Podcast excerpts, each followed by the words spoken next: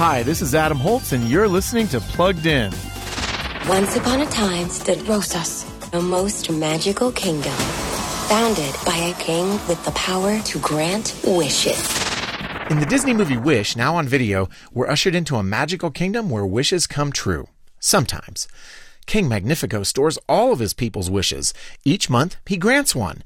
But when a young girl named Asha interviews to become his assistant, she discovers the dark truth about this manipulative king.